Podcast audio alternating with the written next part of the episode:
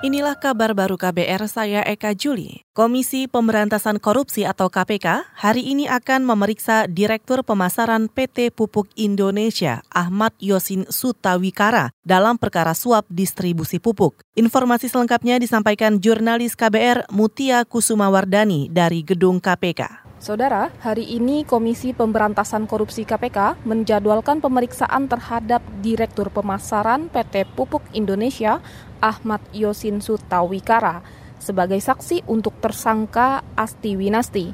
Asti merupakan manajer pemasaran PT Humpus Transportasi Kimia. Dia merupakan tersangka pemberi suap terhadap anggota DPR fraksi Golkar Bowo Sidik Pangarso.